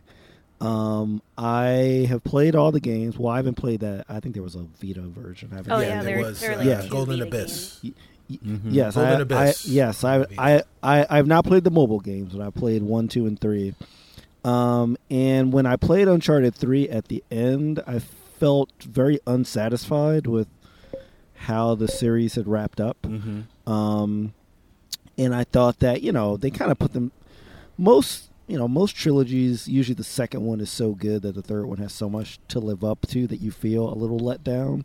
mhm. Um, so I- so I did want a fourth game. Um, I thought that if I think I would have shared uh, Shonté's feeling if I felt like if I felt really satisfied at the end of three, but but I didn't. Um, so when this game came out, I was like, all right, this has a lot of expectations because I have a PS4, but I'm primarily a PC gamer, so most of my games are on there. So aside from like Destiny, which I play a lot of on on the PS4, I'm like, I don't have that game um, that I feel like. I, I hate to use the word system seller, but to me, Uncharted Four, I would actually tell someone that's that's that's already a gamer that it is worth buying a system for. Um, so uh, you know, I definitely agree with what's already been said about sort of the um, technical aspects in terms of the graphics and the visuals, but it's really about the mo- like the motion cap, like that scene that like uh, you said about uh, Nathan saying "I love you" and like his tongue and stuff. there were se- there were several times in this game where I feel like you could have it on mute and you could still fe- follow the conversation just because of the little nuances and ticks Mm. um, in their body language, in their eyes. Like I basically, this is the first game where I felt the same way following conversations that I felt while playing um, L.A. Noire back in the day. Oh yeah. Um, I mean, this game just, just looking at people's faces in people's eyes was so scary in a way. Like it was, it, it was like right up to the uncanny valley for me, where I like felt the emotion that they were feeling. Um, specifically in in um, I think it's chapter four where like Nathan has sort of like the suburban life and like they're sitting down and they're playing Crash Bandicoot and like all that stuff. Like I was like, you know, there's no action in this chapter, but this is freaking awesome Mhm. Mhm. Right. Mhm. you know um so i mean i you know as far as like the action and the actual gameplay i mean it, it's typical uncharted. I was not expecting this game to do some breakthrough in terms of the gameplay. I i just wanted more more of the same and i kind of got that. Yeah. um, uh, I will say that one of the issues that I did have with the game, though, is I feel like the game really does break down in sort of heavy action sequences that don't have a stealth option. Mm. Um, I'm specifically thinking of one where um, you're storming like the pirate graveyard, and there's sort of enemies all around, and there's Right. sort of no option to like sneak around. And like I feel like the game in terms of like the like shooting mechanics and the cover and the dodging. It kind of shows its uh, weaknesses in like uh, those, but I feel like those the, those levels are very few and uh, far between. Um, so, so so yeah, I mean that's really the only really uh, big thing that I had about the game. When I heard about the um, Nadine news, I was definitely upset at the voice acting, but um, I mean at the choice for the voice actress. But I thought that her performance was phenomenal. Um, and while I definitely would rather have a person of color doing it, um, you know, the actress put on a phenomenal like performance, and you know, and uh, Well, if I we're gonna dig into that a little bit deeper, so, so don't dig too deep. Yeah. yeah. So, oh yeah, I'm I'm coming back up to shallow waters. Um, yeah. So so um yeah. I mean, I I love this game. I think it's it's definitely on my game of the year list. It's it'll probably be on my game of the generation list. Um, yeah, it's great. Um, yeah, I'll wrap up because a lot of folks kind of uh, said all the things that I was probably going to say as well. But I think there were a couple of things that I felt were really interesting in the way that they kind of went about this game. I totally agree about Sam. Sam was kind of super meh for me because he was trying to out Nathan Nathan in a lot of ways. And it, it seemed a little bit redundant to have him in some of those places. I loved Rafe um, as a as a villain. I thought that was probably one of my favorite villains in the whole series. Um, I thought I thought the voice acting on that and the kind of um, kind of introduction of him as a character and, and ending of him as a character was pretty great. um, I liked Nadine a lot. I thought Nadine was really cool, and I thought that the addition of her was good. But I also thought the addition of, you know, as soon as you kind of start the game, there's a black character, and then there there are a couple more black characters in the in the game that kind of pop up throughout the throughout the game, which I thought, you know, we had this discussion about you know the the Nadine issues, but it was nice to see that people who were kind of instrumental to Nathan throughout his life, in both his early life and then towards the you know towards his his uh, adulthood in his new job were, were were black people. I thought that was really cool that they referenced them and had them in positions of of stature in some form or fashion, which was really dope. Um, I, I my one kind of really big issue uh, was the cover mechanics seem a little bit broken to me. It didn't seem as fluid and as and as good as in previous games. Um, just getting into cover and out of cover felt like it was not as good. So that's the thing that I was hoping that it wouldn't be good. And also, I I, I spend a lot of time clamoring and asking people for photo modes. This game is the perfect example of why you should have photo modes in games. Because I think my game time when I finished ending it was probably around 14 hours. I'm sure at least three of those hours were just me running around and, and stopping the gameplay and trying to get snapshots of pictures. And I put some of those things on my Flickr and some of those things on the on the, the Spawn On Me stuff. And I, every time I go back, I'm like, I usually do two, two playthroughs. I'm going to do another playthrough of this game because I want to do photo stuff and the kind of collecting of the the trophies things, uh, collecting of the the collectibles things that I usually do in that in that series. So. Um, it's it, was a really good game. It's not my favorite. I think two was still my favorite. Um, two felt like it was where where the sweet spot was. Um, and but I'm glad they made it. I'm glad that they were able to kind of push forward and see what the deal was. And I'm also really interested to see what they're going to do with the story DLC uh, with this game because the way it ended was was was pretty cool. It didn't end in a way that was super satisfying because I kind of wanted one of the characters to die and no one died. Um, and that was the thing Well- because I, was like I would I would have liked one of the one of the villains died. yeah, but none of the main characters, like nobody cared about that guy. Like eh, the way that they they framed it was going to be this kind of epic last hurrah where everything seemed to be like one of the people that you were going to care about was going to die. I mean, it's called you- a thief's end. Like Right, you right. know? It's a thief's end. Like that was you would think it would have been one of those people to have to have, to have died in the series, but it totally didn't go that route. So I um before you go all over the place, I, I just want to say that I think it's very interesting that Yushante and Yuka um, didn't like Sam uh, because I very much enjoyed him. I, I enjoyed the dynamic between Sam and Nate, um, and and I think the reason I did is because I hadn't played the other games, the previous games. That that my you know that my understanding of who Nathan Drake was was was very much informed by me playing this game. That's interesting. Yeah, Uh, that's a really you know, interesting point. Yeah, and and and it's so like I you know like I and I've said before. Obviously, I knew who Nathan Drake was. I knew who Sully was. I knew who Elena was at a, at a very very you know um, surface level, but I didn't understand the nuances nuances of them. I, I didn't understand that whole relationship and that dynamic. I didn't come in with that baggage. So when I when you know when I'm introduced to Sam and you're introduced to Sam right away, um, you know within the first ten minutes of the game, and um, like I knew who he was, and then of course you have the the very next chapter is uh, all of you guys in the prison, or you know later in in in life, you know 15, 20 years later, whatever it is, and and Sam gets shot and presumably dies. Um, I that part didn't hold any weight for me, and I don't think it really held any weight um, for anyone else because everyone knew that Sam was a big portion of the game. In fact, the game actually opens with you and Sam on a boat, and and shit's getting all fucked up. But then you know, then you're in the orphanage, and you you know you, you find out what's going on with them. Um, but I uh, but I enjoyed the fact that you could see that while while Shonté sees it and you guys who have played the game may see it as Sam trying to out Nathan Nathan, I see it as Nathan trying to emulate Sam.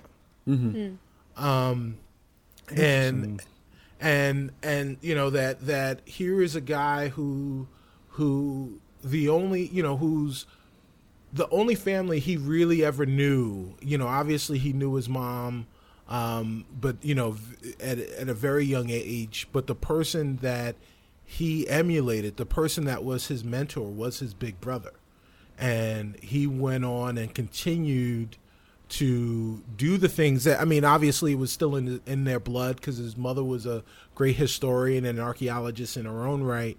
Um, but but Sam was the guy who taught him, who taught Nathan how to drape, and and and in fact, and in fact gave him that name. Right. Yeah. You know. I, I, I definitely Um, think the game tries to do that. I, I think the game is trying very hard to make you think, you know, Sam was always a part of Nathan Drake. He just wasn't a part of the other games. Um, and I think the reason why I have that issue is because in the in the third game, there's there are also a lot of flashbacks in the third game. Uh, and there's one in particular where Nate, as a young boy, like which kind of looks like he might be the same age, like a little older than the flashbacks in the fourth game. Um, Yes. it, it's where Yeah. Nathan uh, tries to steal from Sully, and then Mm-hmm. Sully essentially says, "You know, I'm better than you. Let me teach you how to steal." Mm-hmm. And so, Mm. in my mind, Nathan learns how to steal. He learns how to be who he is because of Sully, and Sully becomes his father figure. Um, Okay. And that's all in the third game. And so, you know, obviously, if you haven't played it, then then that's understandable why you you you feel Sam does what he's supposed to do.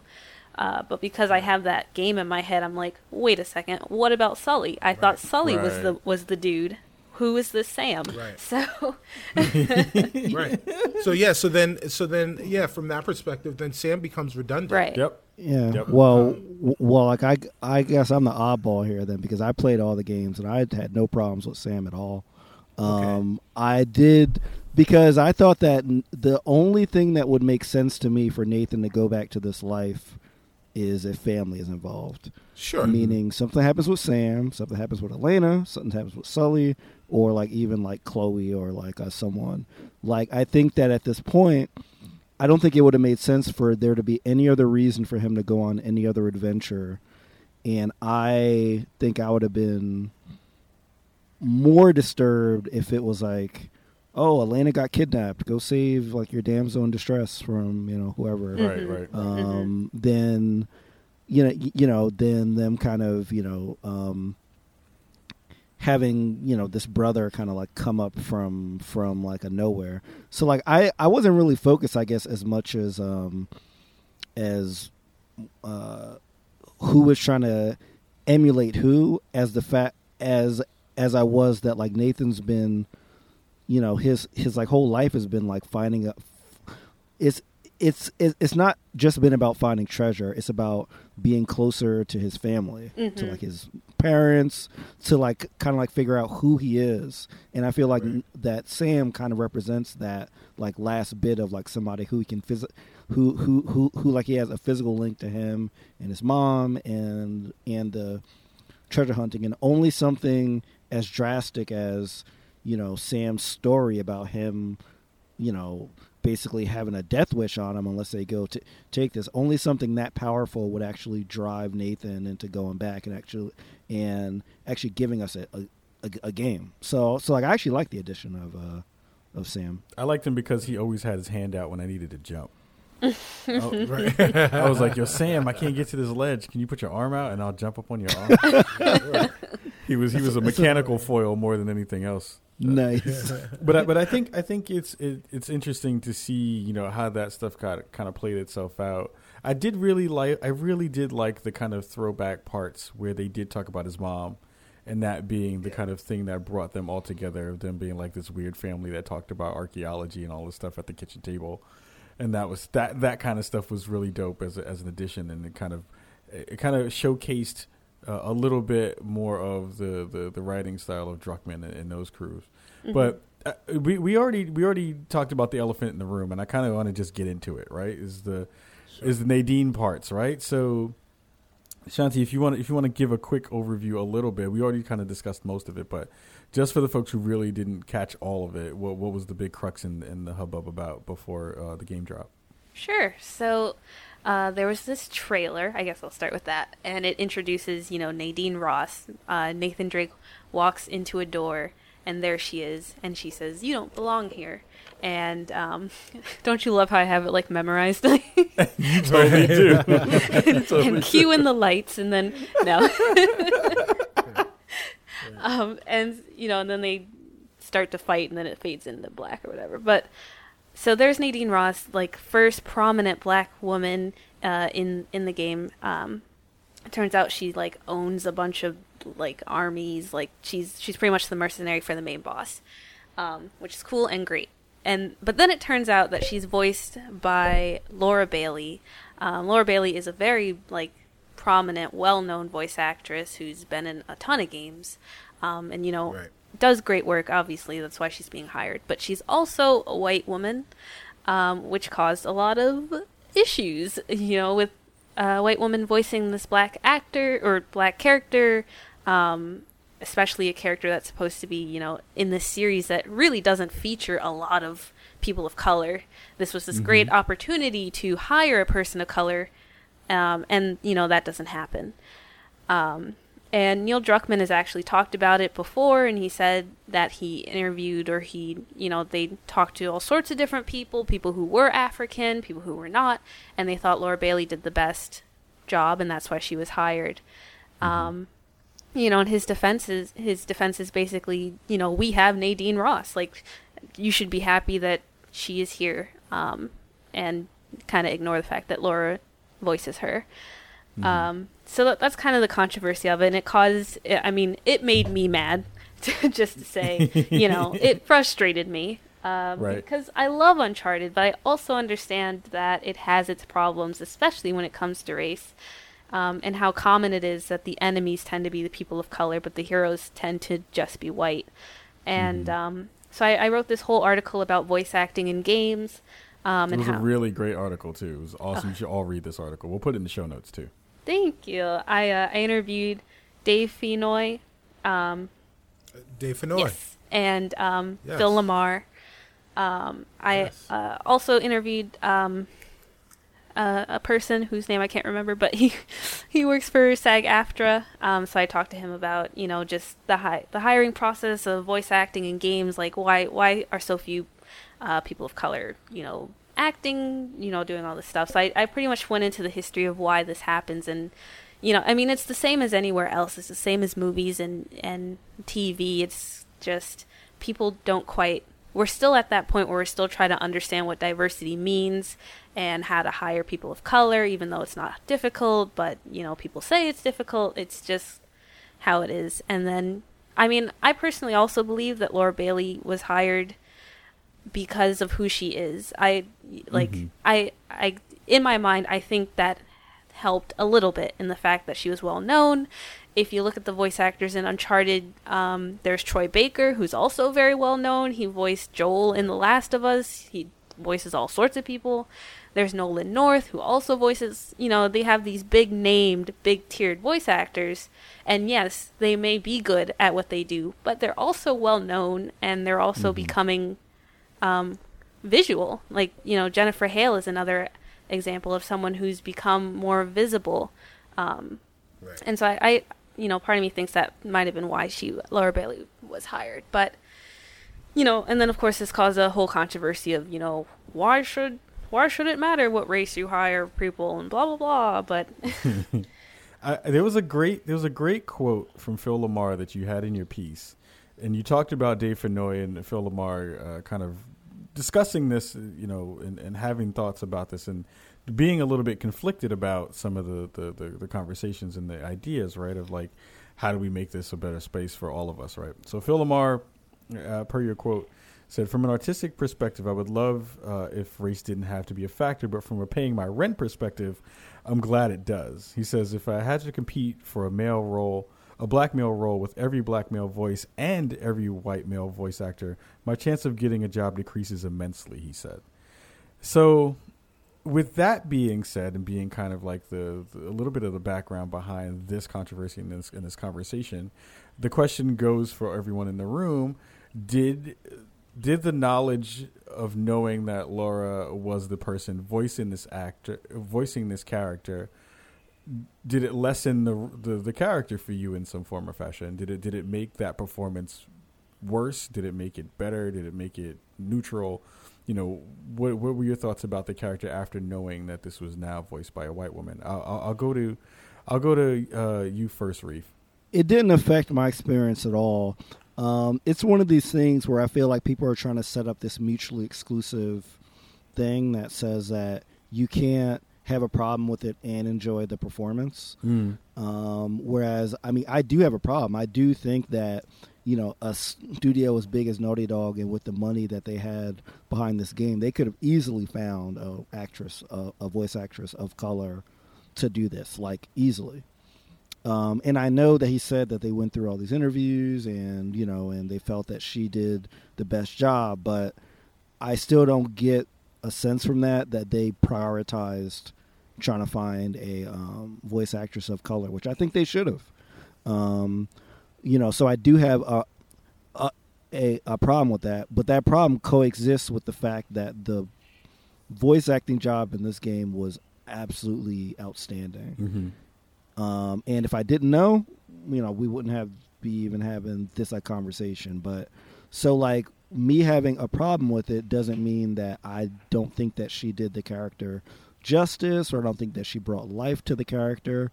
Um, I think that all those things can can can uh, coexist at the same time. Um, so I love the performance, but you know these uh, companies need to do a better job at um, diversifying their um, s- selection of uh, voice actors. C- actresses. Cicero, what do you think? Uh, I, I I think Reef and I are on the same coin. Um, I just feel a little bit differently about it. I think initially when I heard the news, uh, I was upset for a second, and then I thought about how much uh, uh, about voice actors um, that I've known about, and I really geek out uh, about voiceover stuff, and and you know, kind of quasi aspire to to maybe do some voiceover work in the future. So I know of of plenty of uh, white characters that are voiced by black actors. Um, the most prominent in video games, of course, is uh, T.C. Carson, who everyone knows as Kyle Barker from uh, from from Living Single, who is the voice of Kratos. Um, but but there are plenty of plenty of characters. Uh, Kevin Michael Richardson, who some of you may know, um, big big dude from the Bronx. What up, Bronx BX represent? Um, was the second iteration of the Joker and actually won an Emmy um, as the Joker. Um, uh, believe it or not, Mark Hamill did not win an Emmy as the, as the Joker from Batman the animated series, but Kevin Michael Richardson did. Uh, so obviously, we don't know what ethnicity the Joker is, but we can safely assume that he was white. Um, you know, his his face paint. He, you know, he could have been a black dude in white face. Uh, which would which would have been wow, awesome. think, Um, think about the think pieces for that. yeah, there you go. um, so so yes, I I do believe that uh, we we definitely need to have. There are plenty of um, also uh, you know uh, from from the female perspective. Um, if you guys are fans of the Animaniacs or fans of uh, Tiny Toons Adventures, Elmyra, um, who you know who terrorized all the animals, was voiced by Cree Summer, who everyone knows as Freddie from A Different World. Um, so um, again, I will say that we definitely there are definitely uh, voice actors of color that are out there um, that need roles and they need jobs and and game you know when you're casting whatever it is that you're casting if you need voice work that these people should be looked at. Um, but at the same time i also do think that you need to find the best person for the role and the, and the unique thing. And and and I kind of you know I'm going to echo some of the things that Neil Druckmann said which is we found the best person for the role. We, f- we found the person who who best embodied our vision for the character. And I think that that's exactly what they did. And I can't fault them for that. Um, you know that that uh, uh, Laura Bailey did a phenomenal job as Nadine um, my problems with Nadine weren't wasn't the voice acting. I had problems with Nadine the character.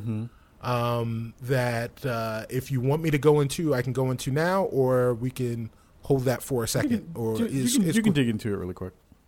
So I, my biggest problem with Nadine the character was that they they were chauvinistic in the way the fights went down with her. Um, in in those fights, she was she was the alpha.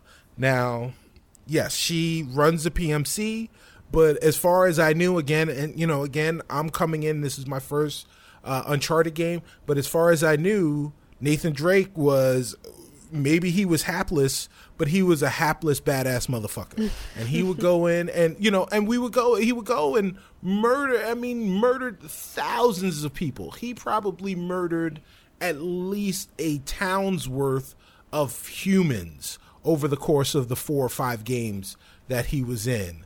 Um, and the fact that him and his brother, who spent 25 years in jail or whatever, however, 15 years in jail um, in Colombia, couldn't beat up this one woman. Um, they, you know, they never got the upper hand with her. Just seems ridiculous to me that you know every time they were in a fight with her, they would they would come they would wind up on the losing side. But they could you know they'd be in there with hardened criminals. There'd be six or seven of them, and they would they would kick all of their asses. But she would always get the drop on them. She was always a little bit faster. She was always, and it just it screamed to me like, we don't want Nathan Drake. Nathan Drake is such a baby face. We don't want him beating on a woman. Wow. Um, and I, I didn't, I didn't.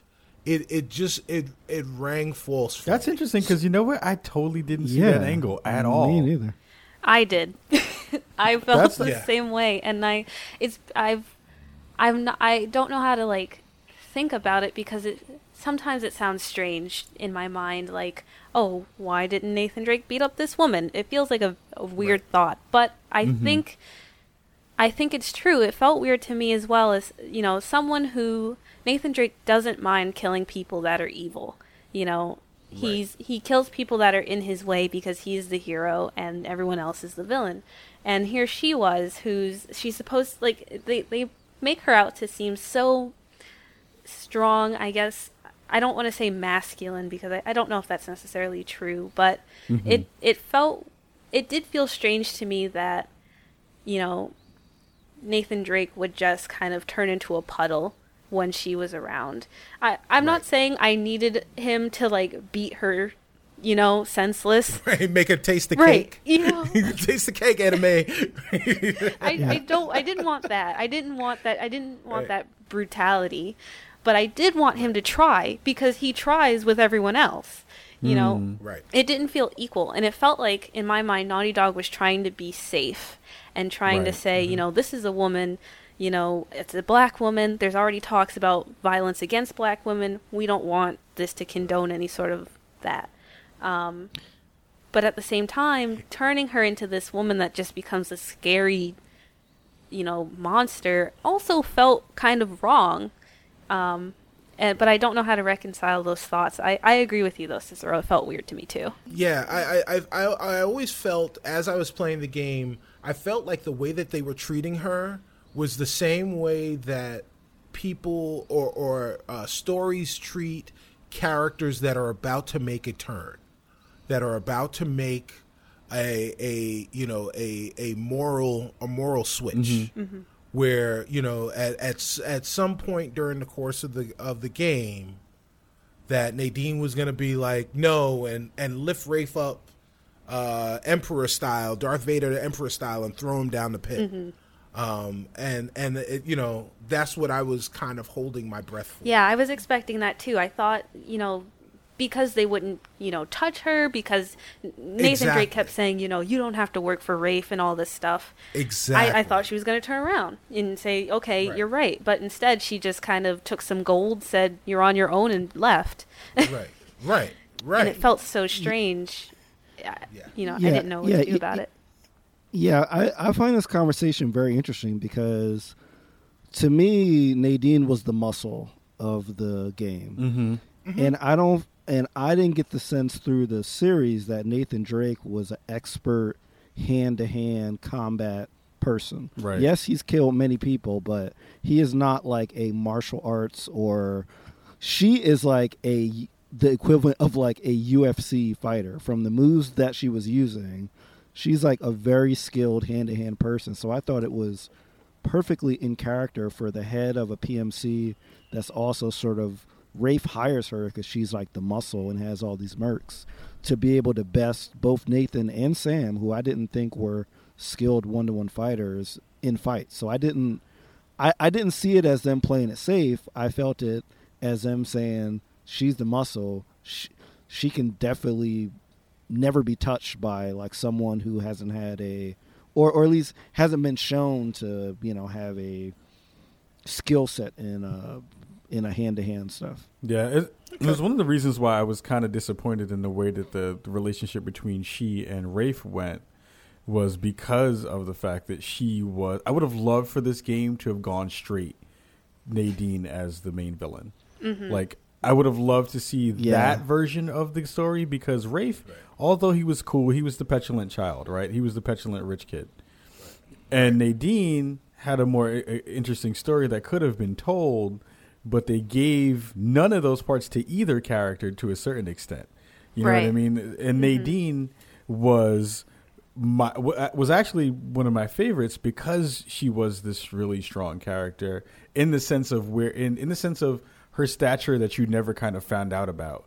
And it wasn't like a game that went back and told the story that like most games do that actually do storytelling badly by telling you things in these codex or these books or any of that stuff. I'm like, I want to know the story of how Nadine became the head of this paramilitary company Right. and and how she became this person who became someone that someone else would pull into the story and, and, and pull into the fray and and then kick everybody else's ass during during the process um, so it was interesting I, I i couldn't the one thing i do want to say about the the laura bailey part is once i found out that she was a white that was voiced by a white woman i couldn't decouple it in my head and that part to me wasn't bad about the the the performance because the performance was great, but it was one of those like oh fuck. It was it wasn't an oh fuck, but it was like oh damn moment. Like shit. Like I can't I can't get this out of my head now. It's like seeing a spoiler and then trying to play the game out in the way that you want to. Um, and that to me was a little bit disappointing in that respect, where I was like, I- I'm happy she wasn't the Deus Ex woman, but I'm also, uh, but I'm also Oh happy. god! Wow. But, but you know what I mean? Like, because that's the because I was thinking in my head and I was having these conversations in my house of like, okay, so what would have been the what would have been the worst version of this? Right? Is like the thing that we kind of all fear, which is we don't want Deus Ex. We want we want the the character to be uh, uh, acted out in a in a smart and hopefully nuanced way. Um, but do we then, because she's white, give give it less kudos, or the conversation about like the, the the thing that you brought up, Reef, about like you'd hope that they would have found a black actress for this. Do you do you not fill this role until you find that black actress, or do you find oh you do you just kind of move ahead with the process and say, okay, we couldn't find someone who we felt did this this this character justice. Let's pick the Laura Bailey, or let's pick the the, the, the other person who's in that role. The thing I do find interesting is that they didn't that they didn't pick up the woman who was in The Last of Us who played the the head of the Fireflies as a character that Oh, totally could right. have been the person who could have been Right. Nadine. I don't know if she can do a South Well, African accent. South Africa. Yeah. I don't know. I don't know if that's in in her repertoire, repartee, but I don't know. It, I don't know. It's one of those things where it's like uh, there's a lot of questions that we don't know because we're not privy to the way the process actually works. But I but I think that there are. Uh, it, it was a little. It was still a little bit disappointing in the grand scheme to be like, damn. I know that when this game wins all these awards later on, whatever this year or the beginning of next year, there will not be a black woman who gets to hold that statue up and say Yes. and say I won this for for the crew. That part is going to sting. That part is going to bother me, uh, and that part is going to be something that's going to be pretty annoying. Um, Now here's here's something interesting. uh-huh. So the woman who played Marlene, the head of the Last of Us. the yeah, in Last of Us, the head of the Fireflies, uh, was Merle Dandridge. Merle Dandridge, uh, who is a sister, was in Uncharted as a nun. As so, remember. So in, this is hilarious, and I was looking for this character uh, specifically. So in the defense, uh, in Neil Druckmann's defense of who you know of Laura Bailey being cast as Nadine, he said there we have a black actor playing a white character, and we you know I'm not going to spoil it, but we have a black actor playing a white character because that was that character happened to be um, you know really good. That was we just picked the best uh, actor for the role, and that black actor happens to be uh, you know, Merle Dandridge, who played the nun early on in chapter two of the game, who was talking to the priest. Right, right. So I mean, it was a throwaway. It was a throwaway role, um, and I kind of feel I, I kind of feel like Neil, in his defense, was very disingenuous by saying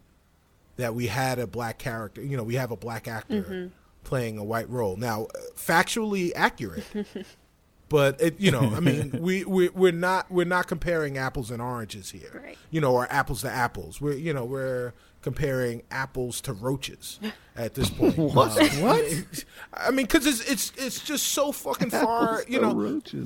yeah, I mean, cause it, I mean, it's like it's like you you know you've got Nadine who is in in you know in, in terms of the billing is you know the the fifth billed person on in this game mm-hmm. in terms of you know lines and levels of importance and all this other stuff is you know she's a very very central character.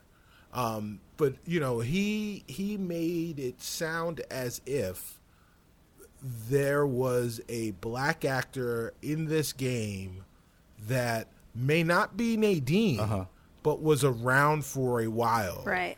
Oh, and and was you know was a character of some significance because he didn't want to spoil it. Oh, I see what you're saying. Right, right, right. y- You know, but that this person was Yeah. race bending So- in that way, and it I, wasn't even. I think you're giving him even too much credit, though. I don't It's think he was close. equivocating it. He was just Yes, saying, yes, yes. "I Yeah, a black person with white, so white and black." Right. Like, so, so right. let me he- ask this question because we're, we're we're running long and we, we we should wrap it up a little bit.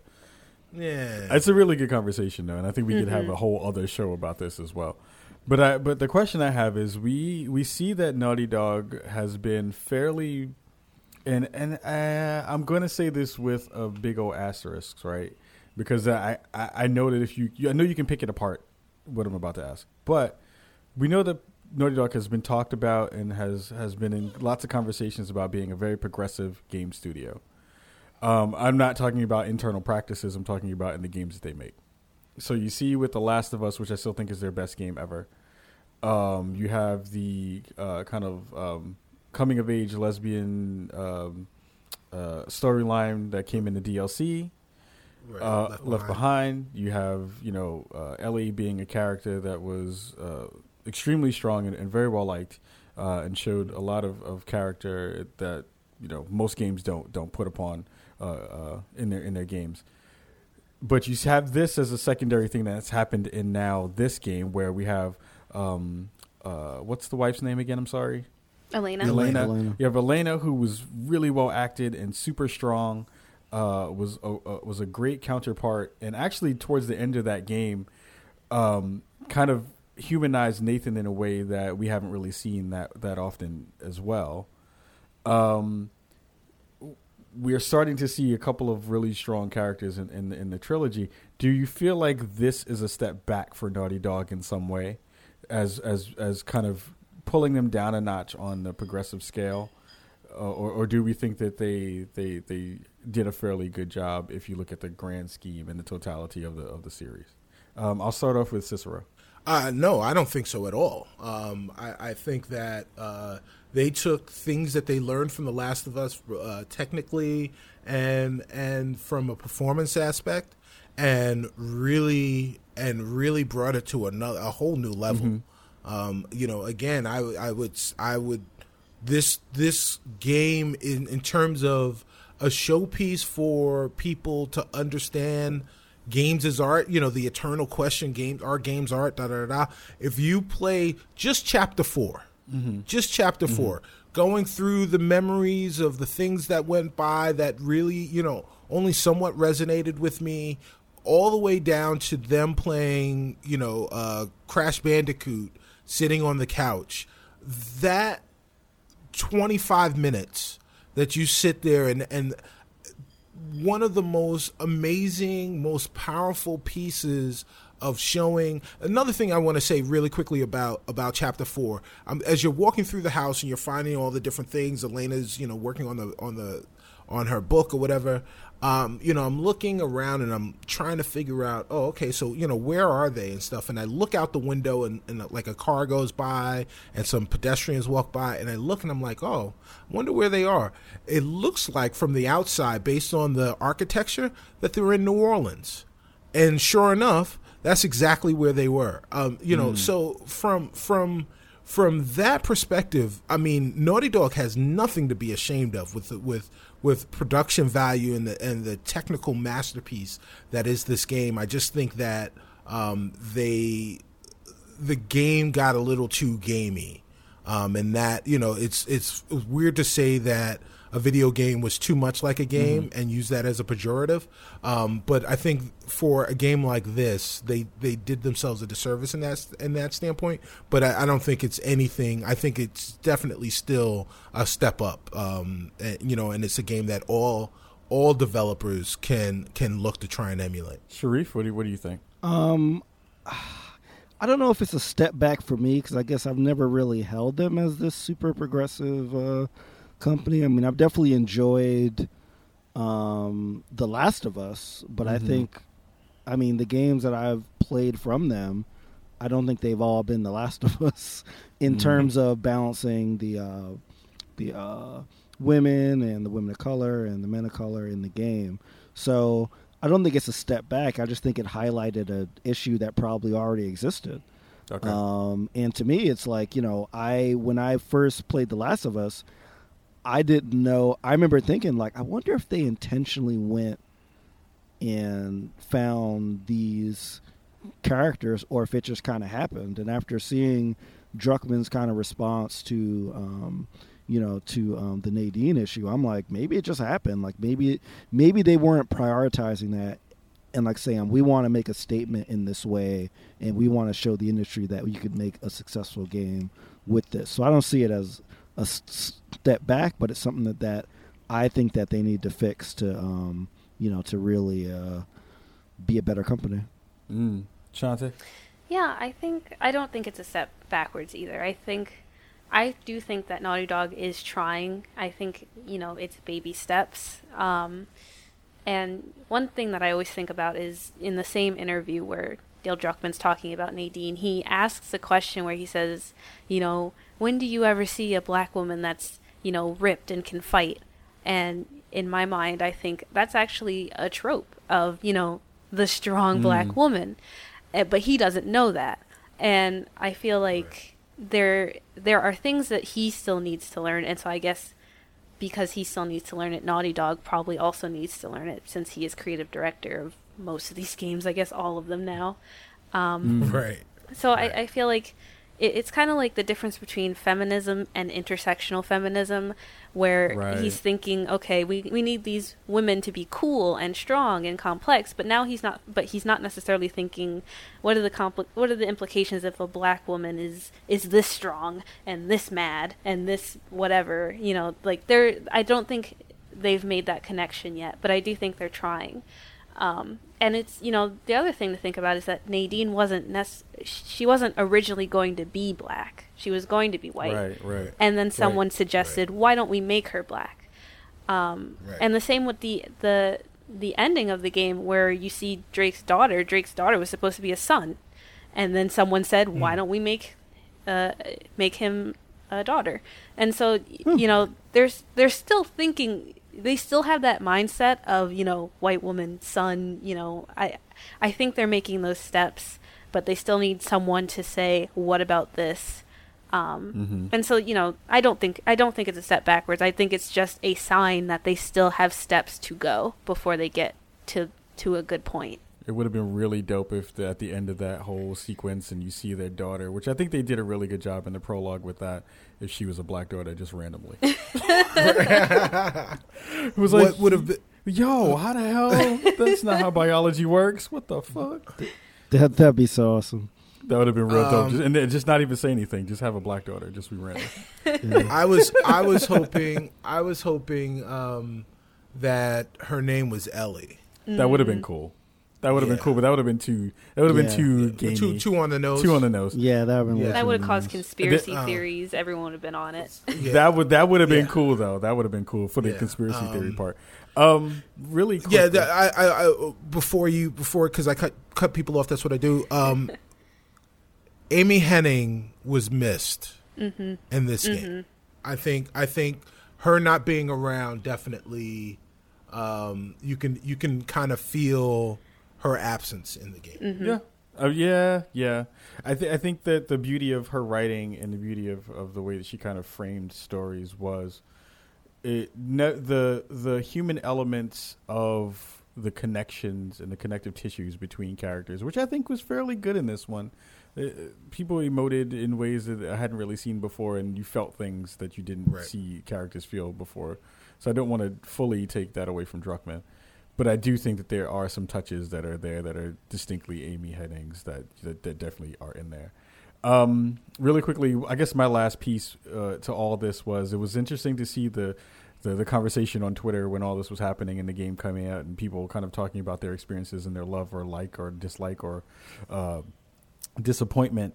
And uh, I want to give a shout out to the to the cat Broken Games HD, uh, who runs a phenomenal uh, uh, YouTube channel. Um, and he was talking about his feelings about it, and he was like, "Yeah, I'm playing the game, and I'm looking at these parts where Sam and Nathan are really young, and they're running through the streets, and they're doing all this stuff." He was like, "I really would have liked to have seen if these were two black kids, how far they would have made it." Uh, yeah, that's interesting. So there's that scene where they're running around uh, in the mansion. They're going to try and collect their mom's stuff, and the cops come after the woman collapses and dies, and they're running through that, and none of the cops shoot them. Right. None of the cops shoot at them at all. I mean, the woman would have shot them. right? You right, know what I'm saying? Right, Right. But, right, um, right. yeah, the that- woman would have shot them. Period. Right. Yeah. Right, right. Yeah. So That's a good point, though. It was a great point, and shout out to him for, for bringing that up because it, it totally is a thing that when we talk about Nathan Drake and white privilege, and we talk about that character as a, as a as one that goes to all these places and, and, and fucks things up and then gets to go home. He get is- he got to be in a prison. Like the first scene, he was in Right. a prison, and you Right. know, just fine, just hunting some treasure, and then he left. And you know, but in that scene, you see you see brutality. You see these inmates get beat by by the guards and all this stuff. And then here's Nate with his you know with Sam and Rafe, and you know they're able to to essentially be free because they were able to bribe you know a guard, and you know you don't see it's it's ugh that. The jail scene kind of like bugged me. I'm sorry. well, we can definitely, you know, we'll definitely, hopefully, you know, uh, we, well, first of all, we got to have you back on the show because you're you're amazing and awesome. Thank you. I'd Um, love to be back. Because conversations like this, again, I think are stuff that you know people are thinking about, but they don't really have the length and, and, and time to kind of dig into in real ways. So it's, it's always great to have uh, awesome people come on the show and talk about these things in this way. Um, so you know, again, thank you to everyone for listening to the show. Uh, Cicero, I know you have the social media business. What is that, I sir? I will give it to you as soon as Shonté gives hers. How about that? Shonté, why don't you tell people um, where they can help you pay your bills? um, and if they want to continue the conversation with us and continue the conversation with you um, vis-a-vis some of the dope shit that you're doing all, all over the interwebs or about Uncharted 4 specifically, where can they go? Okay. Um, well, if you want to help me at my day job, then uh, please Right. read re- rewire.news. That's the website. Uh, and you'll see a bunch of articles I have about reproductive justice in games and feminism and all that stuff, as well as all all sorts of political nonsensory that goes on in the United States. Uh, so please read that. Uh, I also have Twitter. That's mostly where you'll find me and find all the updates. So that is Johnny XH, J O H N N Y X H. I know it's strange. I'm sorry. And uh, that's that's really all I got. Those those are the two places where you can find me. I have articles kind of spread all over, so just find me on Twitter. Nice, on, nice, right on. nice. And uh, you can find us on Twitter. Uh, just go to at Spawn on Me. Uh, you can find all of our personal accounts right there. Please make sure you uh, follow us. And uh, you can find the show on iTunes and NPR One and Google Play and, and whatever your favorite podcatcher is. Uh, go ahead and find it. Uh, if you're on iTunes or a place where you can review it, review it, rate it let other people know about the show. Um, and, uh, you know, if you're a new listener and you're really enjoying it, please, please, please um, review us after you subscribed and, and rate us because it, it definitely helps us. Um, I'm enunciating for clarity and diction. Um, and, uh, go send us an email podcast at uh, or spawn on me podcast at gmail.com check out our website spawnon.me uh, you can find all of our past episodes there. Um, help us pay our bills. E3 is coming up. We want to eat more than government cheese sandwiches. I didn't say government i said government. Um, so go to patreon.com slash spawn on me uh, also help us pay the bills by going to mackweldon.com entering the promo code spawn where you can get your hashtag dope draws.